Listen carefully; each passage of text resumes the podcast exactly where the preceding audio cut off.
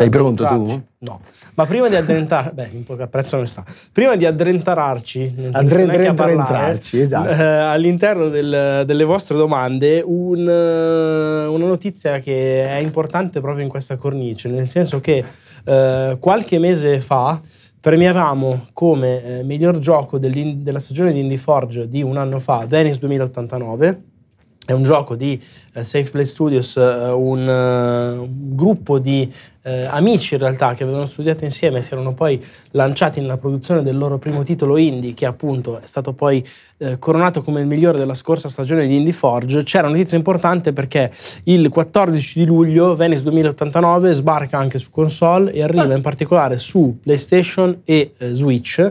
Quindi è un titolo molto caro a Red Bull, nel senso che eh, è stato selezionato come il migliore in assoluto dell'anno scorso e eh, il fatto che comunque dopo aver avuto un uh, lancio su PC adesso sbarchi anche su piattaforme diverse, se vogliamo forse anche un po' più popolari, tra l'altro certo. su uh, piattaforma Nintendo, su Switch, c'è secondo me anche una certa affinità lettiva a livello di colori, a livello di stile molto cartoon, eccetera, Forse eccetera. anche a livello di esperienza di gioco e usabilità, bravissimo, esatto. E secondo me è una gran bella notizia ed è una cosa di cui in particolare eh, Red Bull, che è il nostro partner, uh, va ovviamente molto orgogliosa. Ci hanno visto lungo, grazie anche ai giudici, eccetera, eccetera. È bello così. Vi ricordo che le candidature per la stagione invece eh, ancora in corso di eh, Indie Forge appunto sono apertissime, lo rimarranno fino a settembre, quindi avete tutta l'estate di tempo per mandare eh, quello che è un po' il, il, vostro progetto e provare a farvi largo tra i cinque titoli next gen, eh, la prossima stella è il firmamento next gen, diciamo, eh, dello sviluppo indipendente italiano, con un percorso che da settembre in poi ci vedrà eh, appunto andare ad analizzare i titoli selezionati che avranno poi uno spazio particolare all'interno della Milan Games Week. Prima della pausa estiva però eh, torneremo tra l'altro anche domani in realtà con una puntata speciale, chi lo sente in differita sarà già successa, eh, in cui appunto conosceremo ancora la giuria eccetera eccetera perché eh, ci sono tante cose ancora da dire di questa iniziativa che eh, va avanti a sprombattuto. Quindi direi fatta quest'intro tutta così, cioè sei stato proprio Veloce. incredibile, non ti sei mai fermato. Altro che, altro che Fedez. Cazzo, eh, altro che cioè, Fedez. potresti Questo farla rap. quasi rap. Questo è rap. Potresti questo farla quasi rap. rap. Questo è il vero rap. Eh, va bene, detto questo, possiamo cominciare ufficialmente con le domande. Vai. Sappi che tu non lo potevi No, sapere lo so. perché sei arrivato Niente, certo. con In- in colpevole ritardo, ritardo. sì, esatto. Con colpevole ritardo, io non sono riuscito a selezionare le domande e metterle nel nostro featured chat, Ah, quindi vabbè, le vado le a leggiamo e leggere basta, va direttamente bene, va bene, va bene. dal form Google che lo ricordo insomma anche per le prossime volte. Scusa. Cioè, io sono arrivato in ritardo, ma tu non l'hai selezionato. Cioè, nel Perché, senso- perché come, ci, come ci sono, stati, ci sono Cioè, stati dei problemi di preparazione, accensione, siamo arrivati proprio così vabbè, con l'acqua alla allora- gola. Allora cosa c'entro io? Cioè, Non ho detto che è colpa tua, Ah, ho detto so- che tu ah, sei era solo arrivato per rimarcare con No, colpevole ritardo. Sembrava un rapporto di cause e conseguenze No, un po' particolare. Comunque, se c'è una Va colpa bene. stasera non è mia. Va bene. Ok? No, va bene, Io va proprio bene. mi Secondo me è di deresponsabilizzo Fedez in ogni totalmente. Va bene. Totalmente. Eh, Va bene, Fedex che ha eh, hackerato i server di Assolutamente. Chat. Va bene, va bene. Quindi, vabbè, funziona così. Va bene, bene, va va bene, bene, va va bene. Ehm, allora, 3%. eh, dice ciao ragazzi domanda a bruciapelo ritenete che l'accentramento della produzione di videogiochi negli USA rispetto a qualche anno fa abbia peggiorato la qualità dei prodotti in generale personalmente sento molto la mancanza dell'approccio giapponese e vorrei vedere più Europa in generale Ma siamo proprio sicuri, sicuri, sicuri che c'è stato questo acc- accentramento No, infatti- USA centrico? Io non sono tanto d'accordo. Sì. Magari un po' più forse occidentalizzato. Secondo me c'è stato un accentramento US-centrico nella comunicazione dei Ah, quello è prodotti e nelle strategie comunicative, salvo fatto quelle di Nintendo.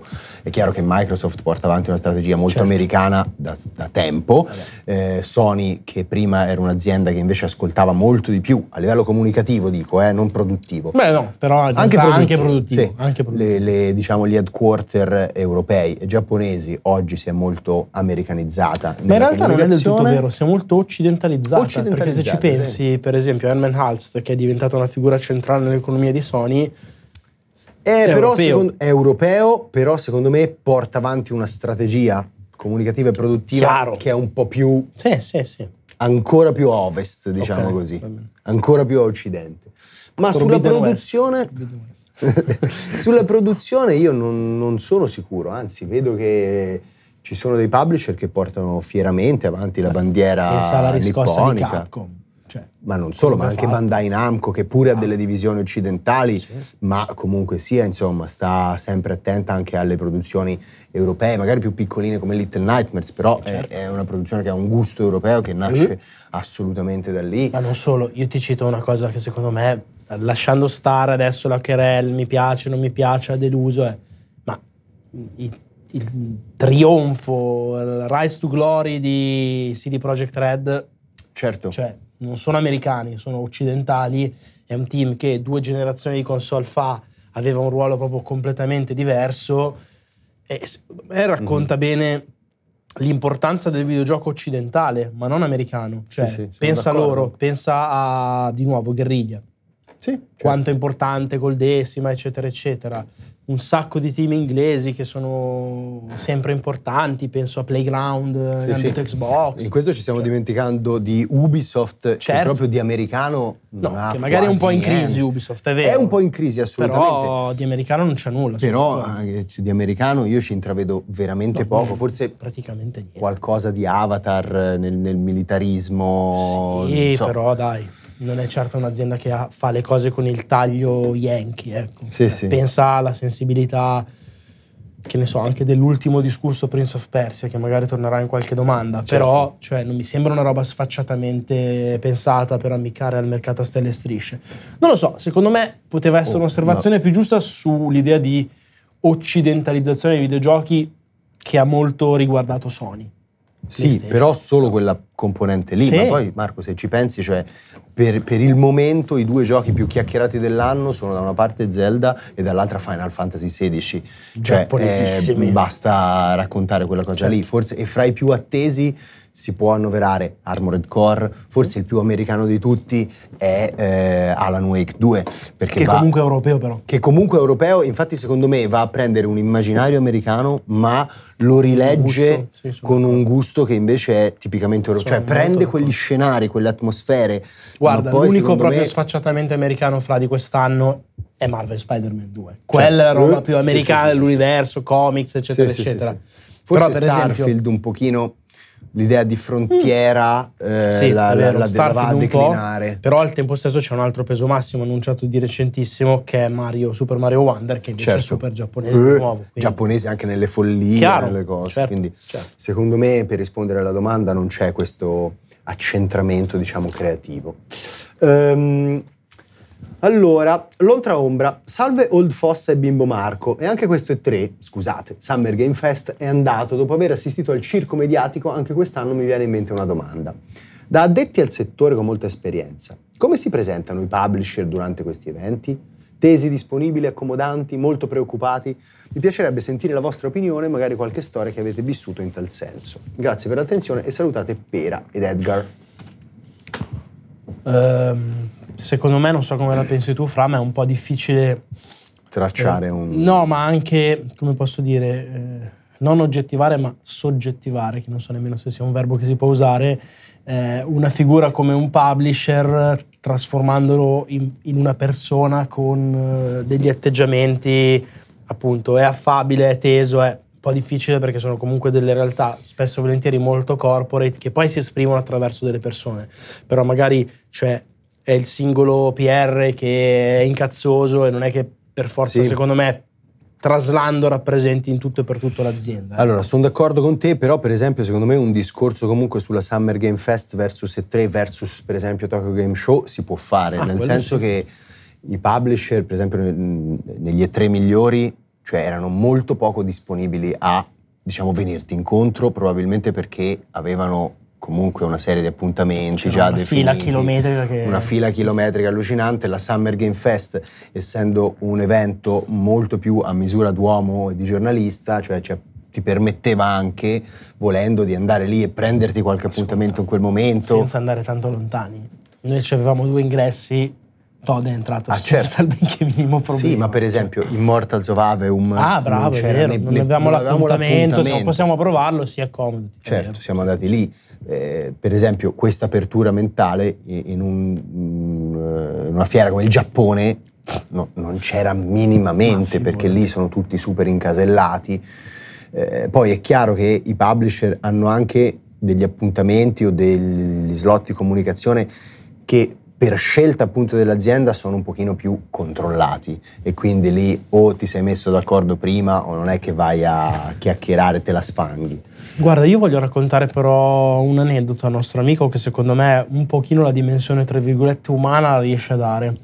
Eh, il giorno in cui abbiamo dato gli award ho visto delle reazioni genuinamente stupite di persone che secondo me non è che non si aspettavano l'award per il loro prodotto, ma non si aspettavano proprio che nessuno facesse questa cosa che invece era molto consuetudine del passato. E eh, ti voglio citare, vabbè, a parte i piccoli, cioè quando l'abbiamo dato a quello di Viewfinder o quelli di Cocoon, è chiaro che si prendono benissimo perché Minchia, è gente che certo. viene dall'Europa, eh, non- quel ragazzo di Viewfinder è il primo gioco addirittura, cioè è anche più spontanea la gioia sì, sì, sì, perché è meno filtrata. Certo. Con gli indie è ovviamente così, però mi ha per esempio molto stupito Remedy? vedere sia Remedy che ha fatto poi le storie, si sono presi benissimo, ci hanno detto ah sì iscriveteci perché abbiamo in mente di fare delle cose con loro. Eh. Sì, sì, sul profilo Instagram di Remedy ci sono, c'è l'award di Round 2. nostro, esatto, la- nelle- sia nelle storie che nel profilo. E ehm, anche devo dirti, Bandai Namco, che tra l'altro è un po' a metà tra Occidente e Oriente, nel senso che eh, l'avevano. Cioè, chiaramente c'erano sia dei sviluppatori nipponici, ma la parte PR era più europea barra americana. Vedere quando gli ho portato la War per, eh, per Armored Core delle reazioni tipo tizio X che va a chiamare il tizio Y più in alto di lui, viene a vedere che roba, che figata, c'è dato la Word, questo lo devi mettere lì assolutamente, ci tengo tantissimo, facciamolo sapere. È stato cioè, genuinamente figo ed è una cosa che secondo me non capita spesso e che si può ricondurre a questa dimensione un pochino più umana della, della Summer Game Fest. Sì, devo, devo ammettere che fra l'altro che anche la Gamescom dell'anno scorso Sì, sì. in realtà avevano avuto reazioni, reazioni simili. Però di nuovo, a chi ti ricordi l'anno scorso, io lo, lo associo più a piccoli. Sì, sì, Scorn, Squanch Ion Games, Life eh. e Pe- eh, Pentiment erano stati felici, l'avevano pure attaccato A peso sul sopra, sì. booth. Sì, è vero, è vero, è vero. Andy 1986 scrive: Nelle scorse settimane ho riscoperto il new Nintendo 3DS. Questa la voglio leggere perché mi fa strano. Aspetta, non mi ricordo neanche qual è. Il New Nintendo Vabbè, 3DS. 3DS, Va ok? bene. Eh, nella sua versione XL. Ok, Quindi va New bene, aspetta, Nintendo lo 3DS. cerco, me lo- per completezza. L'importante è il 3D, Va bene, non ti sì. preoccupare. Eh, sono, nato- sono stato molto colpito dalla tecnologia 3D che, forse un po' acerba in quegli anni, mi ha dato un effetto meraviglia comparabile alle prime partite con Oculus. Pur ammettendo che probabilmente per sessioni di gioco prolungate questo effetto possa non essere ideale, pensate che sarà una tecnologia che verrà ripresa in futuro, magari proprio da Nintendo, l'effetto profondità dato ai giochi crea davvero una dimensione affascinante. Guarda Andy, l'ho voluta leggere questa domanda perché mi fa, mi fa sorridere perché eh, io e te siamo proprio su due, non, non so Marco esattamente, ma siamo su due posizioni diametralmente opposte, nel senso che quell'effetto lì, me- sì, un po' di effetto meraviglia, la prima volta che ci ho messo gli occhi forse me l'ha fatto, non posso negarlo, ma non Anche lo perché posso... stavi giocando con un 3DS attaccato ad una smandrappona americana. ah, è vero. Cosa ti ho detto? C'erano due effetti 3D. Mamma mia. Ehm, ma non, non lo posso minimamente paragonare a, ehm, all'effetto meraviglia che, che ho avuto con la realtà virtuale in generale. E soprattutto, secondo me, fin da subito si intuiva che era un effetto visivo e che io non, non- non trovo mh, mai aver dato un elemento di profondità ulteriore al gioco, al gameplay, all'interazione, mentre la- il fatto che nella realtà virtuale tu sei all'interno di un mondo che, Che ti avvolge intorno, completamente, cioè cambia, innes- in- innes- cioè, crea, inventa delle meccaniche di gameplay, di interazione completamente nuove. Eh, per me l'effetto 3D del Nintendo 3DS era quasi solo un gimmick per dare la sensazione di progresso rispetto alla versione del 3DS. C'era un progresso ovviamente anche tecnico, tecnologico, però La versione DS. sì, della versione DS, però per comunicare meglio questa sensazione di salto generazionale si erano inventati questa cosa che però per me ha sempre lasciato molto, insomma, eh, poco spazio poi alla, a una concretezza. C'era anche, secondo me, per fare giustamente un minimo di così ricostruzione storica, era un contesto in cui il 3D stereoscopico al cinema stava Sì, diventando la next big thing e qui ce l'avevi autostereoscopico. Stavano senza- provando a farla Sì. diventare next Beh, big però thing. per un certo Per un momento, certo momento lo l'è stato, sì. senza occhialini, senza nulla. Eh, L'effetto sorpresa all'inizio secondo me era molto potente, poi come dici tu ha avuto proprio poco modo, ma non per limiti tecnici, perché è una roba che è associata solo allo schermo. Nella realtà virtuale, come dici tu, avere un nemico che è dietro di te e che per sparargli ti volti a, 300 a 180 gradi e gli spari, eh, dà proprio una dinamica diversa Certo. allo scontro. Qui era chiaramente più limitato. Forse, guarda, arrivo a dirti che tra le varie tecnologie che implementava il 3DS, per assurdo avrebbero potuto fare molto di più e non l'hanno fatto con la R, quella sì. Sì. Ti ricordi che all'inizio c'erano dei cartoncini dentro, c'era uno sparatutto? sì, sì, sì. Quella ludicamente avrebbe potuto offrire degli assist eh, non da poco, ecco. Comunque, solo per contestualizzare la battuta di prima, perché qualcuno magari non la capisce, nel- nell'anno in cui presentarono il 3DS negli States alle 3, eh, eravamo in sala e a un certo punto dicono adesso voi che siete qui lo potete provare per la prima volta. Ed entra una, veramente una legione, un esercito di tipo simil playmates Di boot babes, perché- esatto, cioè, perché era proprio, l'epoca delle cioè, boot delle babes, molto cioè- procaci e avvenenti. Beh sì, lo, lo possiamo Così, dire, no, era cioè, così. gli E3 si, cioè anche all'interno dei padiglioni delle tre, non solo nelle conferenze, negli appuntamenti, c'era questa cosa delle boot babes che venivano fra l'altro ampiamente fotografate, ricondivise. Fondato sulla frame.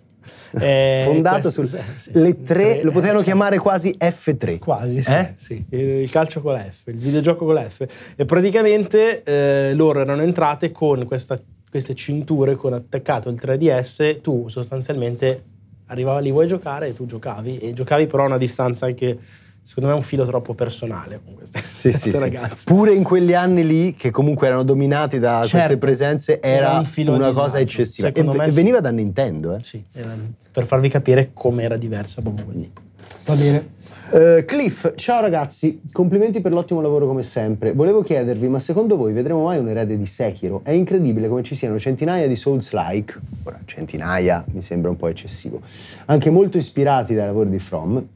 Vedi l'Ice of P che sembra veramente Bloodborne 2 a livello di estetica e tuttavia nessuno abbia raccolto l'eredità di Sekiro. Visto che From difficilmente ci tornerà sopra nel breve periodo, mi sembra un peccato che un tipo di gioco che tanto ha funzionato non venga ripreso. Un saluto, grazie mille per tutto. Guarda Cliff, tu citi Bloodborne, ma secondo me nella tua domanda c'è anche la risposta, nel senso che è vero che i Souls hanno generato tanti emuli, eh, Bloodborne però che è diciamo una cosa un pochino diversa, tant'è che si, si tende magari a definire Soulsborne, questo macro genere, a, a sottolineare le sfumature, le, le differenze che ci sono rispetto a Dark Souls. E Blood, cioè l'Ice of P mi sembra forse uno dei primi figli di Bloodborne, che pure è uscito nove anni fa, cioè nel 2014 è uscito. 16 mi pare. Ok. Secondo me 16. sì. Ok. Ah sì, sì, perché 16, era 16. il 14 è uscita la 16, console, esatto, quindi 16. sì, sì, sì.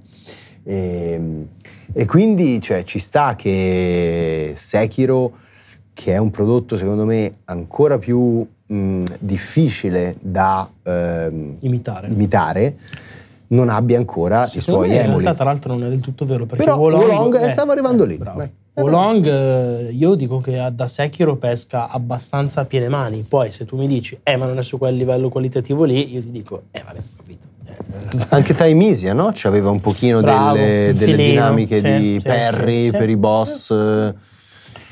Qualcosina comunque ha lasciato qua e là. Poi è chiaro che il punto è che anche sui Souls-like, che sono imitatissimi, ma sono imitatissimi nelle intenzioni, non nel risultato.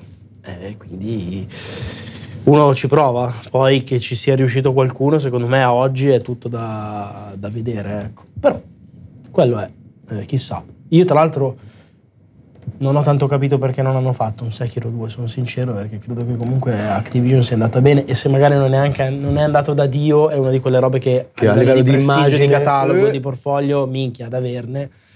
Boh. Sì, sai, però magari da una parte, cioè From Software non è che sono 10.000. No, certo. un team piccolino, da una parte c'hai Activision, dall'altra c'hai comunque un publisher come Bandai Namco che ti Certo. segue, ti porta avanti da anni, probabilmente c'hai anche una, come posso dire, Sì, eh, un, sì, accordo, una- un accordo una commerciale, liaison una liaison, bravo, volevo dire proprio quel termine lì.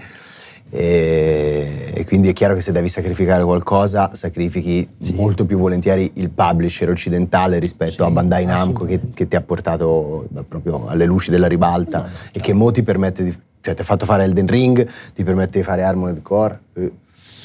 Ehm, I'm Jordi, ciao ragazzoni. Devo sempre ringraziarvi per aver mm, fatto rinascere in me la voglia di videgiocare con i vostri consigli, facendomi scoprire piccole perle di questo mondo che riesce nonostante tutto a stupirci ogni giorno. Vedi Short Hike, Marco.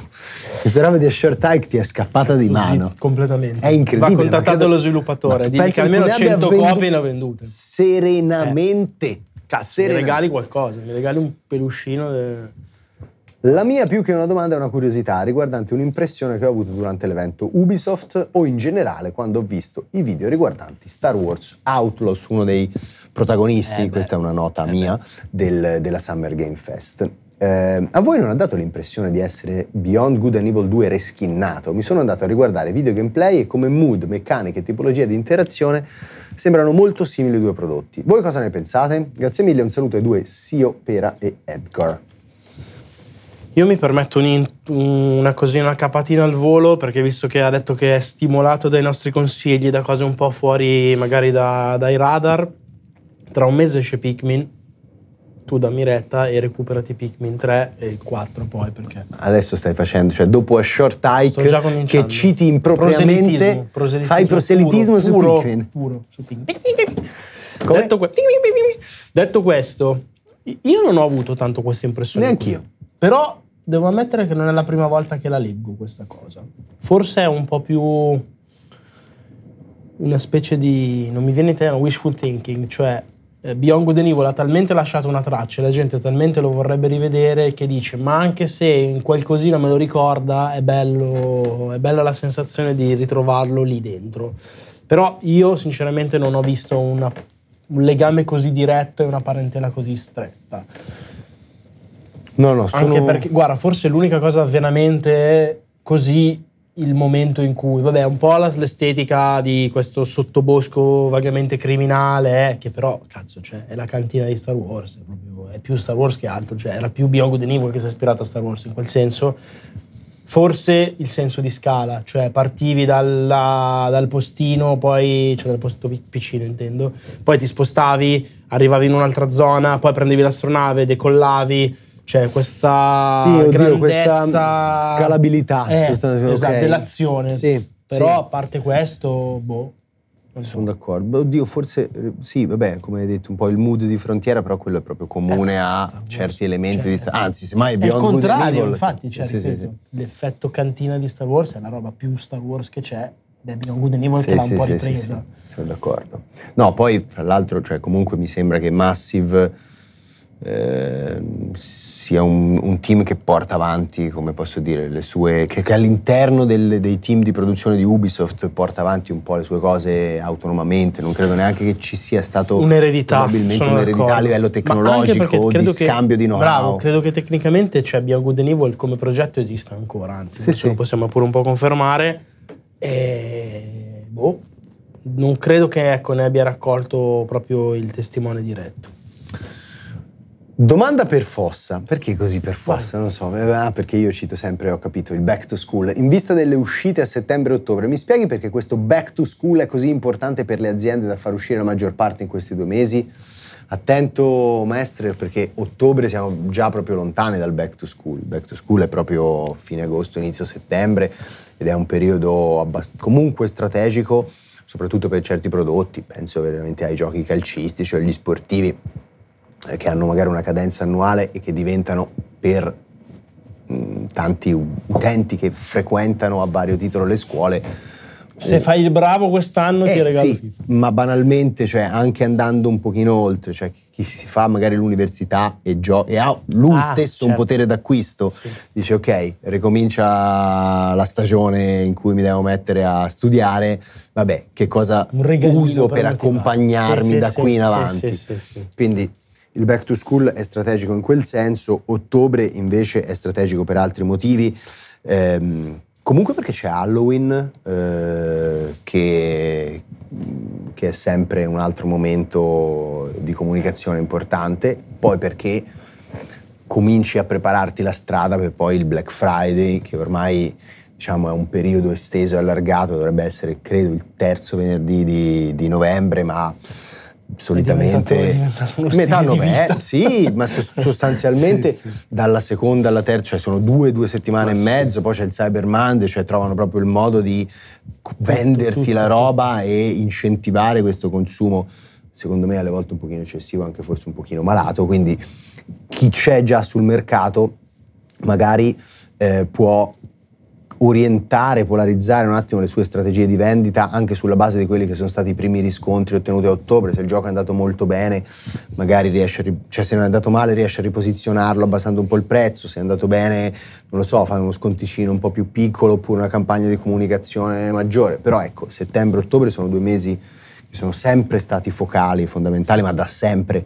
per eh, il mercato videoludico. Ci sono stati anche degli anni in cui sembravano quasi veramente l'unica possibilità, cioè c'erano degli anni in cui per esempio gennaio-febbraio non era un periodo interessante, vero. mentre ultimamente è diventato anche quello in realtà un, un momento Perché è di il lancio. salvanno rispetto alla chiusura dell'anno Sì, fiscale. sì. Cioè, se esci a gennaio-febbraio sei ancora in tempo per macinare dei buoni numeri e Sì, quindi per incidere sull'anno. Certo, ti sei perso il Natale, ma qualcosina fai.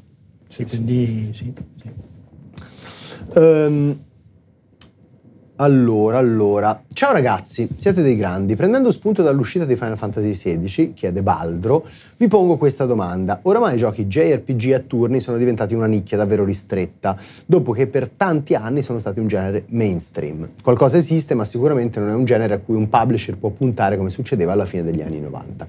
Secondo voi questa deriva è inarrestabile oppure potrà trovare il modo, cioè il genere troverà il modo di reinventarsi? E perché una volta il genere spopolava e poi è crollato? Saturazione del mercato? Generazione del tutto e subito? Colpa di Mottura che non ha mai giocato alla triade di Final Fantasy 7, 8, 9? Quel maledetto, si scrive tra parentesi. Devo dire che un po' mi mancano i giochi a turni, la svolta generale eh, al real time un po' mi sta stretta. Chiude con una citazione, vabbè, perché evidentemente ci segue anche durante le dirette mattutine, io sono team colazione, preferibilmente salata. Seguiteci anche voi durante le dirette mattutine se non sapete Cosa tutta la querel e la diatriba sulla colazione dolce e salata. Io non credo che si possa tornare tanto indietro ehm, per tutta una serie di ragioni. Alcune arriverei a usare un termine un po', un po' alto, quasi sociologiche, nel senso che mi sembra che sia un genere che richiede una dedizione, un'attenzione, una voglia di dedicarsi solo e soltanto a quello, una capacità anche di concentrazione, di lettura, eh, particolarmente impegnative e secondo me forse un po' poco, come posso dire, affini a quello che è il consumo, ma nemmeno del videogioco di oggi, proprio dell'entertainment di Sì, una sì, sì. generazione che dopo 45 secondi perde la soglia d'attenzione. Non mi ricordo più la domanda. Scherzo, E quindi non lo so. eh, difficile. Poi, tra l'altro, in realtà è vero che una volta era eh, il pilastro su cui si reggeva un certo tipo di produzione. Però non è che oggi è proprio stata relegata alla nicchia della nicchia della nicchia. Beh, Cioè, insomma, un, un po' un- a una certa nicchia sì, cioè ci sono dei prodotti che co- hanno sfondato, penso a persona. Eh, pensavo, volevo arrivare lì, Mm. cioè, ma lo stesso persona. eh, comunque giochi come Octopath Traveler, eh, Mm. cioè, non è che sono ne parla, proprio. sì, eh, sì, esatto, sì, sì. cioè, non è che sono proprio il nulla del nulla, che sono spariti del tutto. Eh. Non lo so, è chiaro che non siano più Trainati. capaci di interpretare lo zeitgeist, lo spirito del tempo. Senti là, Eh, è mamma mia, mamma mia. Però, voglio dire, per fare un parallelismo forzato ma non troppo, una volta erano tutti action alla God of War, una volta successivamente sono diventati tutti FPS single player. Cioè ci sta che il videogioco viva anche di stagioni Certo. e se qualcosa è Non ci così sta, un po' in è controtendenza, evidente che naturale, debba eh. farlo, è E se qualcosa poi finisce per essere così un po' in controtendenza col resto, bene se si stabilizza, secondo me comunque in quello che è un po' più di una nicchia, perché comunque degli esponenti ci sono, penso anche voi dire al successo di persone che dici tu, Dragon Quest, Sì, sì, Cioè, sì, sì. insomma, per me le nicchie sono altre, eh. Pirozzino, salve ragazzi, ascoltandovi in questi ultimi giorni mi è sorto un dubbio. Perché critichiamo l'assenza di un, tele- di un selettore di difficoltà in Final Fantasy, ma non avviene lo stesso per titoli come Elden Ring, Returnal o Nioh? Non esistono persone che apprezzerebbero una modalità facile in titoli come Sekiro? Alla fine basterebbe eh, abbassare l'output di danno dei nemici oppure i loro punti vita. Domanda sinceramente curiosa, priva di spirito polemico. Un saluto, questa è di Pirozzino. Guarda, ti dico la mia, a parte che non è vero che non viene criticata questa cosa, anzi secondo me c'è una parte del pubblico che... Se ne è parlato come riguardante ai titoli soprattutto From Software. Assolutamente, cioè, ma anche con grossi editoriali di testate Certo. internazionali e nostrane che si scagliavano contro l'assenza di una modalità facile.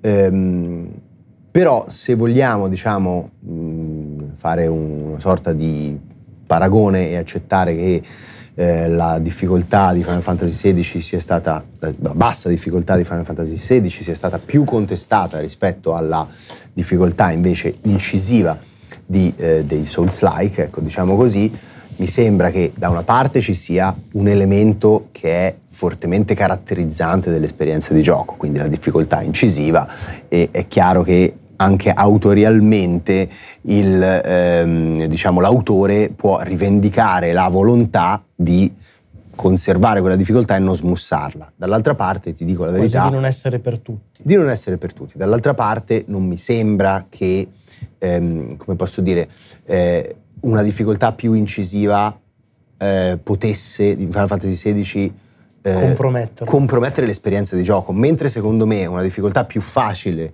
cioè più, più bassa in Sekiro, avrebbe fortemente compromesso tutte quelle sensazioni che l'autore, l'autore, il team con quel gioco voleva suscitare, non credo che sarebbe successo lo stesso in Final Fantasy. Resta poi un altro accento, secondo me, da considerare, che è eh, l'appartenenza comunque ad un genere che è quello degli action, vogliamo metterlo più allargato, action RPG, style action eh, scenografico, action ibridato con eh, un MMO, però sempre in quella macro categoria eh, si rientra ed è una macro categoria che prevede solitamente come connotazione caratteristi- sua caratteristica Un un grado di sfida Sì. che Final Fantasy non vuole invece perseguire sostanzialmente quasi mai.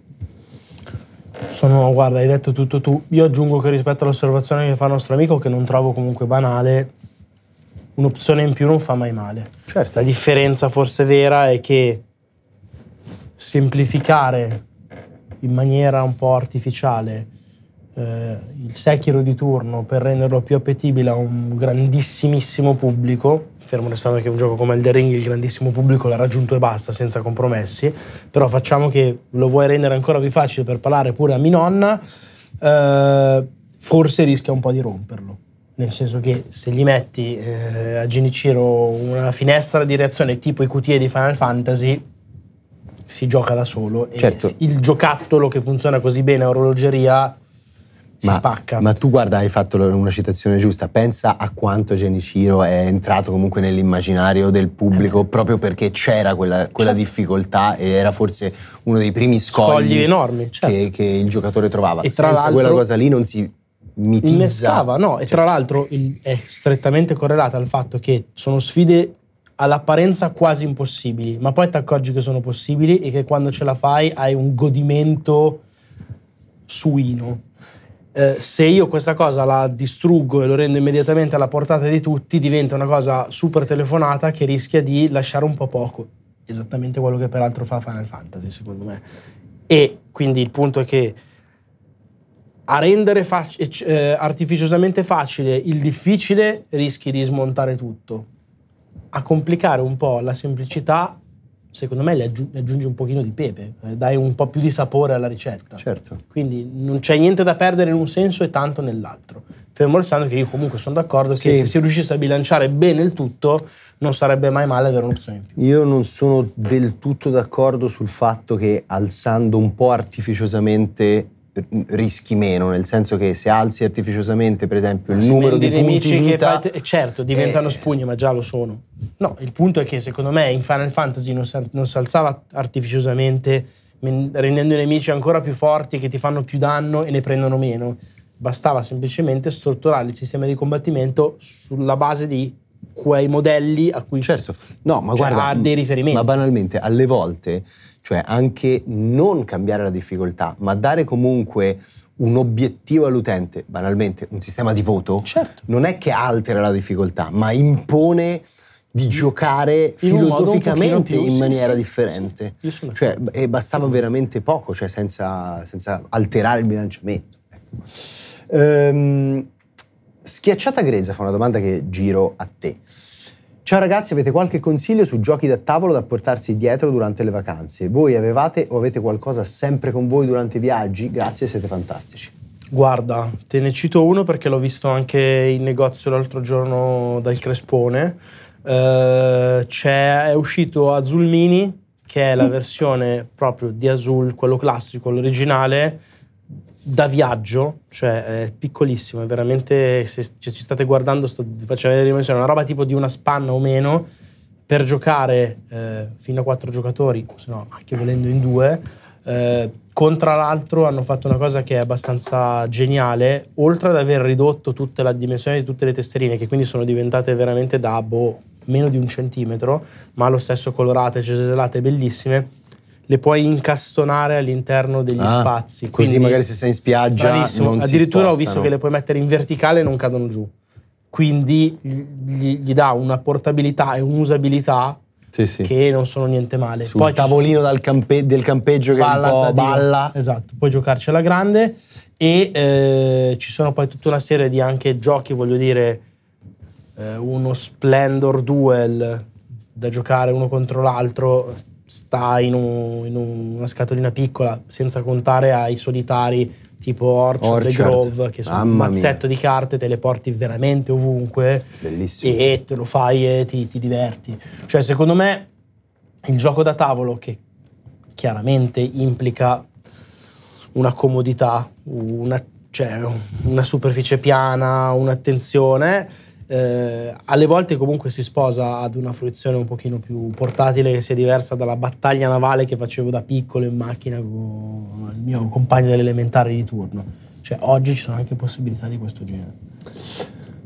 Fara Rock, ciao ragazzi, una domanda sulla scelta di Microsoft di rendere Starfield esclusiva Xbox e PC. Quello che non capisco è quale sia il vantaggio economico che pensano di avere da questa operazione, soprattutto dopo aver sentito che il gioco sarà gratis al day one su Game Pass.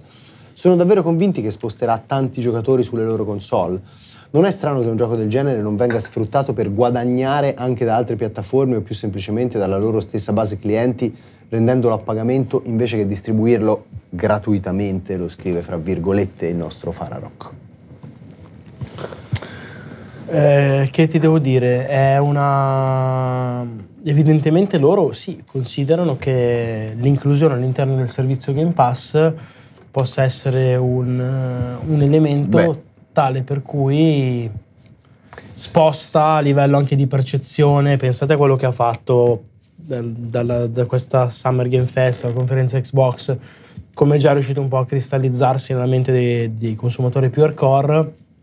È chiaro che se tu mi dici, ma se io tiro una riga e guardo quelli che sono gli incassi potenziali su PlayStation, che qua saranno zero, e anche se avesse fatto 3 milioni a, ne facciamo molti di più peraltro, ma a 80 euro, e e quei soldi chi me li sta dando? Eh, però non sempre si ragiona No. strettamente su una logica di utile così. Loro stanno cercando ovviamente di fare un discorso di immagine di marca, di costruzione del plus valore legato al mondo Xbox, che per assurdo poi viene invece eroso dal fatto che se sei abbonato al, al servizio Game Pass, quel gioco ce l'hai lì e subito lo scarichi.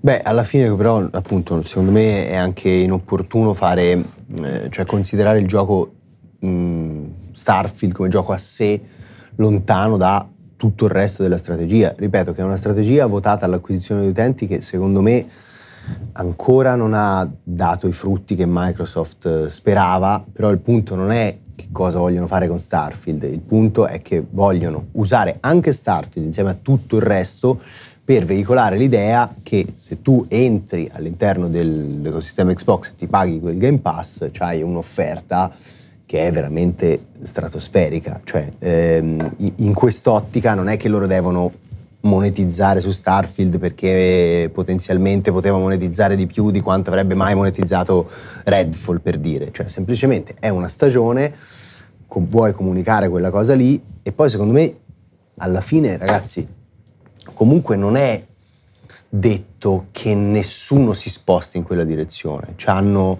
cioè che nessuno arrivi, anche grazie a Starfield, magari a mettere un piedino nell'ecosistema Xbox.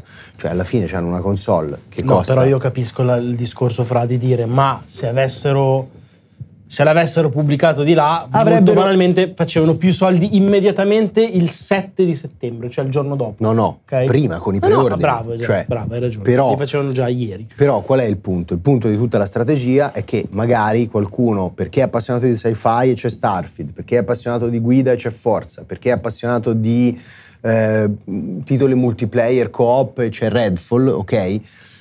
Alla fine con una console che magari non costa tanto perché sto parlando di serie S eh, e con un investimento molto contenuto, entra lì dentro, in quell'ecosistema lì, intanto lo mette lì, comincia a, eh, in, a usarla, comincia a eh, ottenere i suoi eh, obiettivi, comincia a interagire con un po' di community e che ne so, un domani arriva un gioco multipiattaforma, i suoi, i suoi amici ci giocano di più su certo.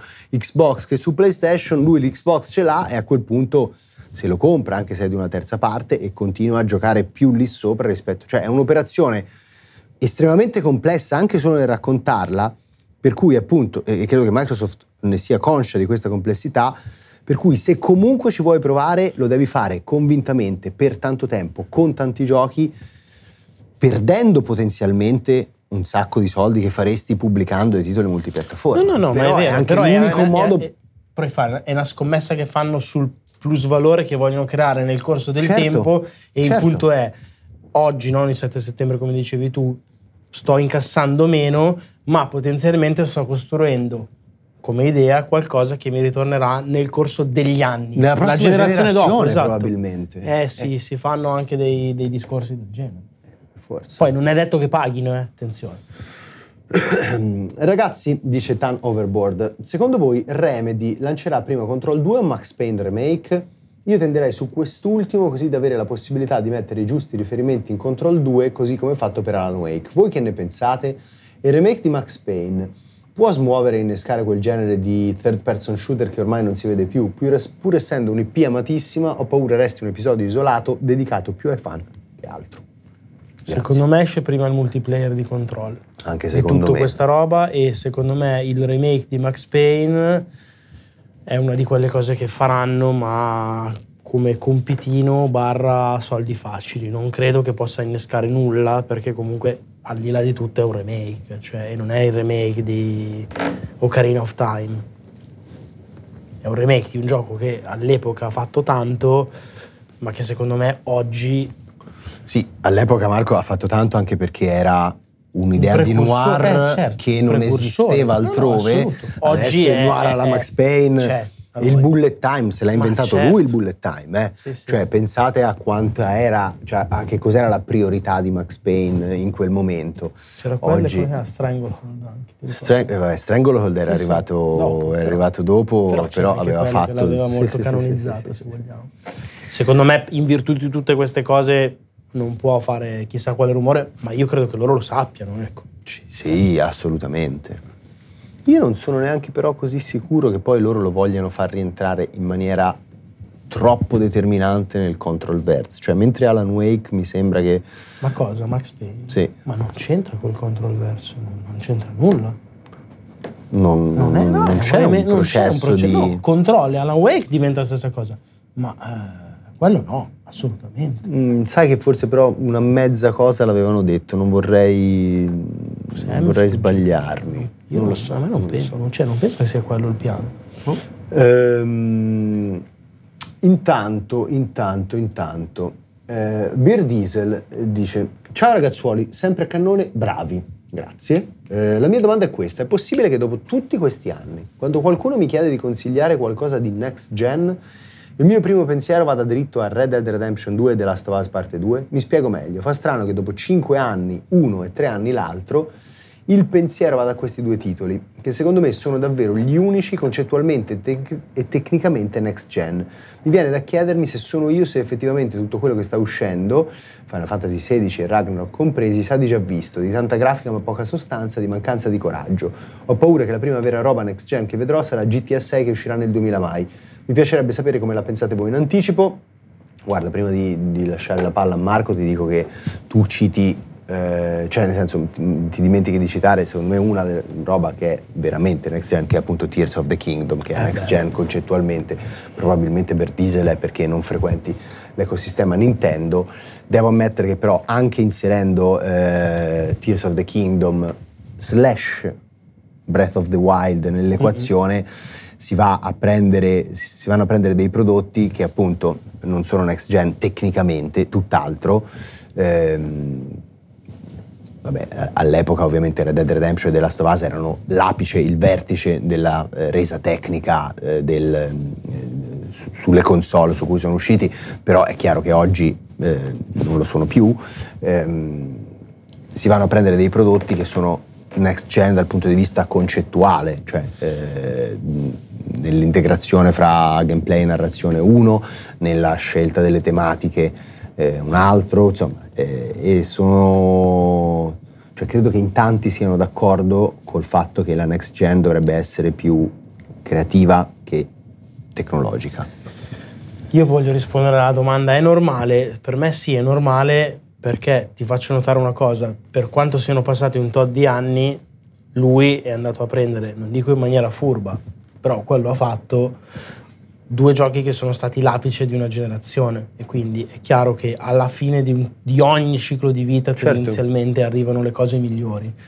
Se aggiungi a la somma della generazione prima una partenza incredibilmente rallentata e fiacca e azzoppata spesso e volentieri di questa gen crei un connubio peculiare e strano e speriamo non troppo ripetibile per cui il meglio di quello che c'era prima è ancora più forte del Beh, meglio che è arrivato oggi. Sai che però così. è un po' sempre successo, cioè nel 2013, eh, prima che uscisse PlayStation 4, avevamo il primo della Last of Us, avevamo Bioshock Infinite, Certo. l'anno prima, forse se non ricordo che, male, che sia che- Dishonored. che a cavallo non sempre arrivi il Mario 64 di turno è molto probabile, Eh, quasi mai. Forse, Però Nin- forse Nintendo aspetta eh, in maniera un po' furba a di far uscire il gioco nella generazione successiva. Sai, forse la differenza grossa è che qui siamo nel 2023, Sì. ormai nella seconda metà, già a tutti gli effetti. Sì, sono passati tre anni. È esatto, Eh e beh, però altrove si era già anche- visto qualcosa. C'è stato anche il Adesso- Covid che Sì, ha... certo, c'è stato quello che ha un po' falsato le cose. È, que- è quella roba lì. Però ecco, alla luce di tutto questo, per me non è che è così strano e così anomalo. Sì, sì. Cioè, è una cosa da considerare. Se facessi il raffronto, il punto potrebbe essere: dopo tre anni di PlayStation 4 eravamo me- e Xbox One, eravamo messi meglio o peggio di oggi?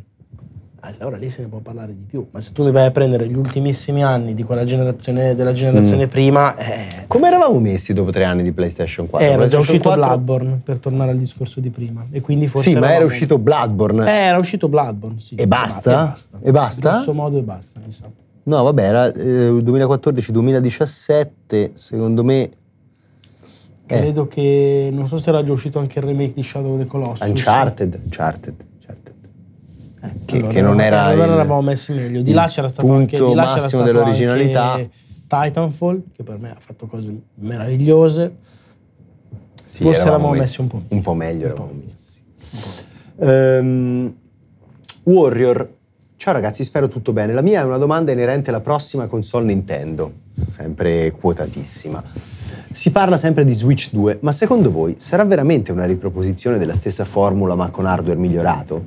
Nintendo è sempre stata originale nelle sue console, soprattutto nell'ultimo ventennio, vedasi Nintendo DS, Wii, Wii U, Switch stessa, insomma console con caratteristiche uniche e particolari, che non puntano mai alla sola potenza di calcolo, facendo a gara chi ce l'ha più grosso, mm, ma ad offrire quel qualcosa in più all'utente finale. Quindi come immaginate la loro prossima console? Grazie alla risposta un saluto anche a Edgar e Pera, che anche quando siamo nello studio di Red Bull sono sempre i più citati. Eh, è molto difficile rispondere a questa domanda, cioè è veramente per me è un terno all'otto impossibile. Cioè, esponiti spari- Marco, esponiti! Guarda, da un lato Continuità o innovazione? No, dico che da un lato il for factor di Switch, che ehm, all'epoca era un po' un gimmick, Mm. oggi è diventata talmente una consuetudine che eh, ci sono uscite periferiche come Steam Deck, come eh, ROG Ally. Che Sì, ma anche a crocchi quella- come Sì, il certo. backbone che Con- ti sì, permette sì, di trasformare Certo. idealmente il cellulare in quell'esperienza lì. Esatto. Quello che era, diciamo, innovazione è diventato standard.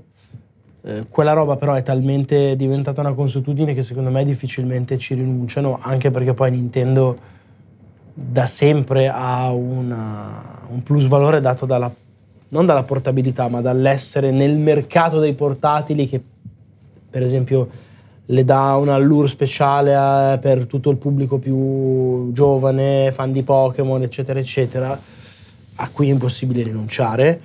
Detto questo, secondo me, se si dovessero limitare solo e soltanto a uno Switch più potente, un po' ci rimarrei male, perché io da loro un guizzo, un guizzo creativo me lo aspetto sempre. Magari anche un po' fine se stesso, come era il 3D autostereoscopico del 3DS di cui parlavamo in Eh. apertura, però secondo me qualcosina, una cazzatella. Allora, stavo pensando anch'io la stessa cosa, cioè da una parte credo che, che non possano proprio andare in una direzione completamente opposta, Ci anche sono. perché codice amico a 24 codici. a 24 24 cifre. Beh, così, Eh? un guizzo per aumentare la sicurezza. Però le scegli tu. Ok? No, no, credo, ripeto, cioè non, non- non possono allontanarsi troppo e cambiare completamente le cose perché secondo me questa volta non possono neanche riscrivere in generale, eh, cioè non possono perdere la retrocompatibilità, non possono riscrivere l'esperienza utente, quindi rischiare di perdere, eh, di far perdere agli utenti Certo. l'usabilità delle loro librerie e tutto quanto. Però anch'io sono lì eh, convinto che un extra ce lo possono mettere. Ce lo possono mettere. Fra l'altro è vero che come diceva Warrior ci sono state delle generazioni, cioè l'avvicendamento generazionale di Nintendo molto spesso è passato da un gimmick particolare, ma non, sono non è vero che è sempre stato così. Per esempio, cioè, il GameCube era una console Eh, che la sua originalità... Sì, ma anche il 3DS, cioè c'era un chiaro che c'era il gimmick del 3D, ok? Però l'esperienza utente, proprio per tornare alla Switch, era quella del DS precedente, Sì, cioè era è esattamente uguale, form factor uguale. E in più ci avevano messo una cosina Una extra. Magari nel prossimo Switch ci metteranno dei sensori che ti puoi attaccare capezzoli per... Bello. Bello, Tu mi pensa, tu pensa everybody wants to switch. con, con, con i sensori ai capezzoli. Eh? Addirittura, che cambiano la temperatura. Facciamolo, facciamolo bene.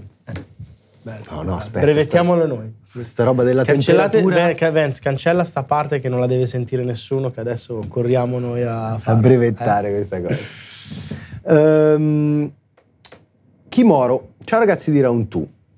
Come vi approcciate ai videogiochi? Mi spiego. Quando inizio un gioco tipo Zelda Cyberpunk mi perdo nelle secondarie per il desiderio di immergermi nel mondo di gioco, finendo poi col fare le missioni principali per ultime. Dato che voi recensite videogame, spesso con scadenze, come riuscite a bilanciare questo rapporto tra primarie e secondarie? Il vostro stile di gioco cambia da lavoro a privato? Kimoro, guarda, eh, per me dipende dal gioco. Secondo me fare le recensioni, fra l'altro tu lo, lo- lo leghi al fare le recensioni, ma secondo me fare le recensioni non è neanche necessariamente raccontare il 100% di, di quello che il gioco ha da offrire, finire il platino e raccontare, cioè è anche raccontare la propria esperienza. Cosa? Non l'hai finito tre volte? Che scandalo! Quattro livelli vergognati, di difficoltà vergognati! Cioè, per me recensire è anche raccontare il proprio rapporto con quel prodotto ehm, e quindi io mi lascio un pochino guidare dal gioco. E alle volte ci sono dei prodotti per cui mi viene voglia davvero di perdermi in tutte le secondarie, di farle prima delle, della main quest, di fare la main quest per ultima, alle volte ci sono dei prodotti come Final Fantasy XVI hanno, per cui le side quest mi hanno ammorbato così tanto che a un certo punto le ho mollate, alle volte ci sono dei prodotti in cui porto avanti una cosa un pochino bilanciata, per esempio Cyberpunk 2077 e poi salvo poi scoprire che la main quest per me era troppo breve rispetto a tutto il resto che il gioco aveva da offrire e restare lì un pochino interdetto perché cazzo allora prima di finire la main quest, mi voglio proprio fare le secondarie. Dipende un po', cioè nel senso non, non ho una regola, mi lascio un po' trasportare dal, dal momento. Io non gioco, cioè non recensisco tendenzialmente mai gli open world perché non sono esattamente cosa mia, quindi diciamo che rispondere a questa domanda nello, nel super specifico per me è un po' più difficile. Beh, però potresti pensare, che ne so, alle prove di baionetta. No, certo. No, no, ma la cioè pensavo cioè, proprio anche in generale cioè, è chiaro che abbia recensito cose del genere con attività secondarie, beh, eh. le caverne del prossimo Pikmin sono una roba che sicuramente certo. cercherò di fare perché mi piacciono. Oh, sto Pikmin. Già basta, martellato completamente. Pikmin, Pikmin, Pikmin. Però a parte questo, o penso anche per esempio alle secondarie di Atomic Heart, che mi sono piaciute particolarmente e che quindi ho molto inglobato nell'esperienza perché ho trovato particolarmente ispirate. Sì. Cioè, secondo me è la qualità stessa a invogliarti o meno al fare. Quello su cui volevo invece focalizzarmi un po' di più è quanto cambia il tuo modo di giocare se stai facendo una recensione o se stai giocando per i cazzi tuoi. Eh, lì secondo me cambia molto, perché a me è capitato più di una volta che magari eh, avrei fatto altro oppure avrei giocato un po' meno, avrei staccato e siccome però è lavoro ti metti e lo fai. Quello che per me cambia per esempio tantissimo tantissimo e che non mi piace molto fare è giocare per esempio in live. Cioè io ammiro molto il Saidogni di turno, il Dario di turno, eccetera, che si fanno magari 80 ore in live un gioco. Eh, a me piace tendenzialmente proprio giocare più svaccato in maniera anche magari più così irregolare, eh? avere la costanza di giocare in un certo modo il live, intrattenere le persone, seguire la chat, seguire il gioco, eccetera, è una cosa che fa un po' meno parte del mio essere. Poi è chiaro che, di nuovo, se è lavoro si fa, però quello è forse il momento in cui avverto un pochino più di come dire, dissonanza tra dovere e piacere. Uh, su quello sono abbastanza d'accordo, infatti a me non piace tanto fare le blind run, preferisco giocare in live delle cose che già conosco, sì. spiegandole e magari eh, facendo una sorta di eh, guida, spiegazione, approfondimento, però non, non, mi piace scoprire un videogioco in live, a meno che non si tratti per esempio vabbè, di una sequenza molto breve, che ne so, proviamo una demo sì, e vediamo qual è la nostra reazione alla demo, ok?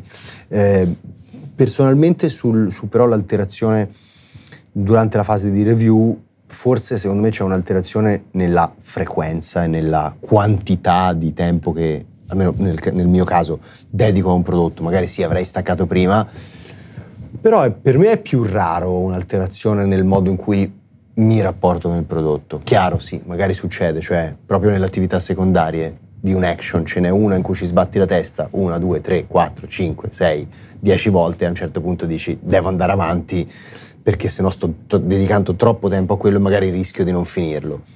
Mm. Però è, è più raro. Poi, e poi dipende sempre da caso a caso, cioè è chiaro che se hai tutto il tempo del mondo per recensire un gioco, ah, certo. hai tutto il tempo di godertelo con altri ritmi, certo. altri modi, eh, certo. non ci riesco a fare quella roba, la riprovo domani più fresco e la faccio al primo colpo. Eh, se me l'hanno dato ieri e devo recensirlo per dopodomani, eh, chiaro che farò un po' una, una tirata. Sì, bestemmia maschile, bestemmia femminile, per citare il ma, sommo Farenz. Ma naturalmente. Ehm, Giovanni, buonasera ragazzi, sempre massimo sostegno per il modo ottimo di fare il vostro lavoro. incarnando pienamente i valori del giornalismo. Grazie. Dopo questa sviolinata, molto sentita, però vi volevo chiedere da quando, secondo voi, l'onda dei giochi indie ha preso piede? Quali sono stati i titoli e gli studi a darle inizio e in quale console in particolare? Non so poi se il Game Pass aiuti effettivamente a lungo termine lo sviluppo di nuovi indie, secondo voi quella dei giochi indie sarà una bolla che andrà un po' scemando, anzi si rafforzerà la loro produzione futura? Bella, la domanda è bella, ehm, fermo restando che è molto difficile tracciare diciamo, una cronistoria dello sviluppo indipendente, anche perché lo sviluppo indipendente è sempre stato comunque, insomma, eh, cioè sempre esistito e soprattutto in ambito PC è Sì, sempre però, stato... Secondo me, insomma, guarda, io però farlo diventare... Sì. che così ha riacceso così potentemente i discorsi per me Limbo, Bread, Castle Crashers, quell'epoca lì. Io ci metto anche ehm, Journey. Bravo, sì, ci sta. È arrivato un filino dopo, ma ci sta. Un filino dopo, però, secondo me. No, no, no, super significativo, premi, dato proprio- tra l'altro su una roba meno di gameplay e più concettuale, è giustissimo includerlo. Però è stato quello, secondo me, quel momento e in particolare quello che ho citato io, molto legati, e secondo me è un grande merito che non viene attribuito a sufficienza a Microsoft, A Xbox, a- a Xbox 360, Ai live, arcade, si chiamavano live arcade. E quella roba, secondo me, ha canonizzato nella testa di un certo pubblico che poteva esserci un divertimento molto concreto, bello ruspante, a, a portata di controller, a pochi euro, ma subito godereccio e che non aveva bisogno di troppe presentazioni. E quello, secondo me, è riuscito a Ragazzi, proprio in chat- affermare della roba. In chat leggo qualcuno che cita Undertale e Isaac. Sono- è un tempo assolutamente successivo, ma ma certo, molto successivo. Ma guardate, banalmente Isaac nasce da eh, Macmillan. Molto, e- cioè, Super e Meat Boy per me Boy- si poteva citare. Certo, certo che si poteva citare. Anche ed era quella stagione lì che eh, ha riportato, ma guarda, ti cito Geometry Wars, Bravissimo. un altro che secondo me è stato, tutto. ha fatto Certo. proprio faville, Ha a un certo punto è diventato il vessillo di quello. Xbox, eh, certo. E dall'altra parte Sony ci è arrivata un po', un po' più tardi, anzi concretamente più tardi, però volendo, cioè per esempio per me Super Stardust poteva essere un pochino la risposta a Geometry Wars, cioè diciamo che Microsoft ha avuto una priorità, Sony ci è arrivata dopo ma ha capito che era un territorio da esplorare secondo me. Vero? Il PC è stato un pochino più ondivago ma forse un pochino più costante. Costante, sì, sì, sì. Presente però, sai cosa? Un po' più presente ma dietro le quinte. Sì, sì, sì. Cioè, sempre là con meno risonanza. Però da lì arrivava ogni tanto della roba che in quel settore diventava incredibile e magari qualcuno faceva a gara poi per portarsela invece su console nei rispettivi Cos'era programmi indie. H1Z1, no, come si chiamava? Quello degli zombie. Eh, dei, eh, True dei Z, dei Z, H1, Sì, c'era anche eh, H1Z1, eh, eh. sì sì, Cioè, insomma. Per dire, quei fenomeni che sono magari un po' rimasti là, però con eh, dei numeri importanti. Sì, Vabbè. sì. Eh, comunque, secondo me, i, no- i nomi veri che hanno cambiato sono quelli. E su- per rispondere alla seconda parte della domanda, se ne andrà mai? Assolutamente no. No, Perché anzi. tra l'altro si è creato un vuoto nell'industria, ne parlavamo anche con Andrea Pessino a casa sua, in un video che poi vedrete tra qualche settimana. eh, si è completamente erosa in maniera che trovo spiacevole la fascia media di giochi AA che non esistono praticamente più. E quindi adesso abbiamo da un lato l'indie che può essere poi dall'indie veramente sviluppato in garage da una persona sola con la grafica bruttissima alla roba non proprio indipendente ma comunque mai AAA eh, ciao Devolver. E eh, dall'altra i blockbuster giganteschi non vedo il- come dire, dei rischi nella parte indipendente, mentre al massimo ne vedo molto di più nello sviluppo del AAA colossale che Eh. rischia di implodere sempre più su se stesso. Però eh, secondo me quelli sono, sono lì per eh, rimanere nel corso degli anni e anzi il trionfo dei giochi come hai citato tu ovviamente Journey, ma io ne cito di più recenti, cioè Hades, Ah, certo. eh, quella roba quando si innesca, ciao. Soprattutto, soprattutto perché quando si innesca la sproporzione fra costi Costo e e, ricavo sì, sì. è proprio Irreale. Cioè, quella è veramente da epoca d'oro dei Sì, videogiochi. vero, vero. Prima i AAA potevano aspirare a quella forbice, adesso i AAA proprio non possono No, arrivarci. Perché dovrebbero venderli a tutti i singoli individui che stanno sul pianeta Terra. Per Sì, avere sì, sì, quella- sì, sì. Ehm, Joe, avete consigli per chi vuole provare a intraprendere una carriera nel game arts design, concept artist o modellatore 3D? Spero di non avervi fatto una domanda inadeguata. Non so se questa è, perché tu sei più artistoide, questo potrebbe essere per te. Beh, eh, oggigiorno credo che, anzi non credo, lo so anche proprio grazie a Red Bull Indie Forge, che come dire, eh, mi vede qua come conduttore proprio in questo studio, esistono delle professionalità ed esistono delle, delle scuole, eh, delle, delle discipline che ti permettono di diventare un professionista più formato in maniera canonica accademica rispetto anche solo a quando banalmente ero giovane e ci ho un po' provato io. Quindi come sempre eh, internet è uno strumento meraviglioso che dà tante possibilità a chi vuole fare le cose da autodidatta e quindi se ti sbatti hai modo di fare. Io sono in questo forse un pochino old school, un pochino boomer che penso che comunque al di là di tutto una formazione che eh, vede te stesso come dire, metterci del tuo, ma anche avere delle basi solide, canoniche, accademiche, eh, è, è importante e mai da trascurare, anche perché è fatta magari di eh, studi un po' interdis- interdisciplinari.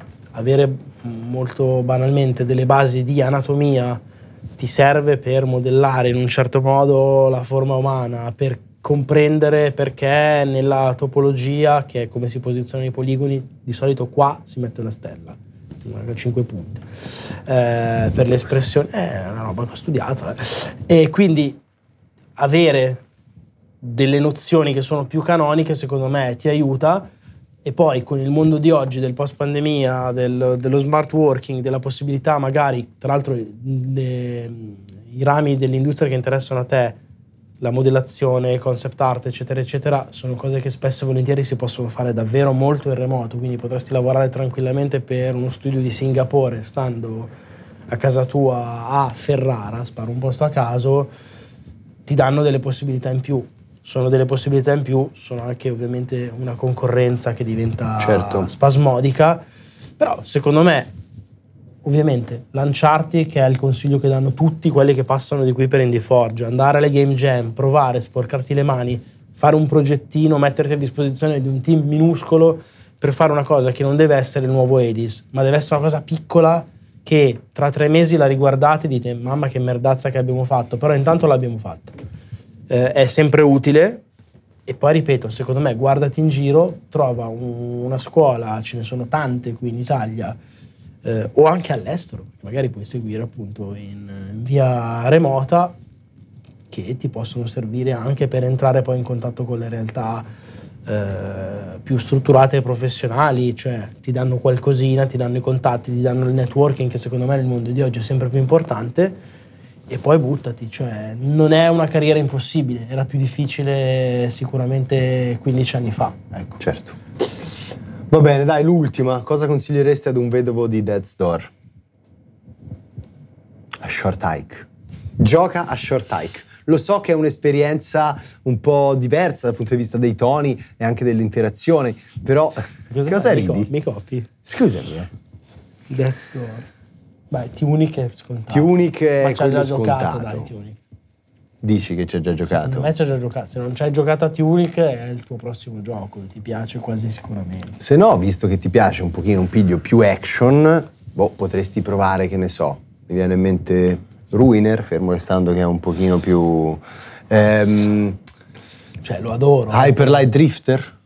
Bravo. Eh, Guarda, Hyper Ruiner Drifter. lo amo e mi piace anche più di Hyper Light Drifter però un po' al limite. Hyperlight Drifter secondo me invece ci sta perché ha quel mix lì di un pochino di combattimento, un po' di esplorazione, un po' di puzzle Hyperlight Drifter te l'accendo. E forse, visto che c'è Hyperlight Drifter, anche Unsighted, non so se te lo ricordi. Sì, me lo ricordo, eh. me lo ricordo. Sì, secondo me ci potrebbero stare. Secondo me sono due consigli che ti Detto che niente per me, c'è nessuno di questi, no. mi viene probabilmente faccio fatica a trovare qualcosa di così simile a Death's Door che anche per questo secondo me ha dei, dei grandi meriti nel suo essere originale.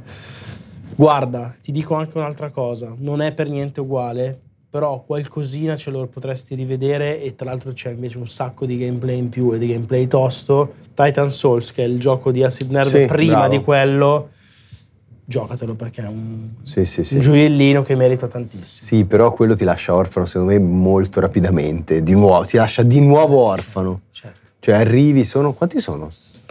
Eh, 12 se non ricordo male. 12 colossi sì. sostanzialmente. Sì, no, Molto bello. Considera o che 16 forse. No, 16 Shadow of the Colossus. 16 Shadow of the Colossus. Non forse mi ricordo se loro arrivavano a 16 per citare Shadow sì, of the Colossus sì. o stavano un pochino sotto. Considera che è un gioco anche lì nato durante una game jam, certo. il concept, che era tutto uno, cioè una freccia, tu hai a disposizione una freccia, hai un punto vita tu, un punto vita i nemici anche se sono colossali e tu ti trovi uno a sfidare uno. uno contro uno e ti trovi a sfidare questi boss per cui li devi colpire una volta nel punto giusto e muoiono. Hai una sola freccia, puoi richiamarla, si innescano veramente delle dinamiche super interessanti, veramente molto molto bello. Con questo siamo arrivati alla fine del nostro QA eh, di oggi. Grazie ancora a Red Bull che ci ha ospitato eh, nella sua gaming zone e al prossimo botta e risposta con le vostre domande.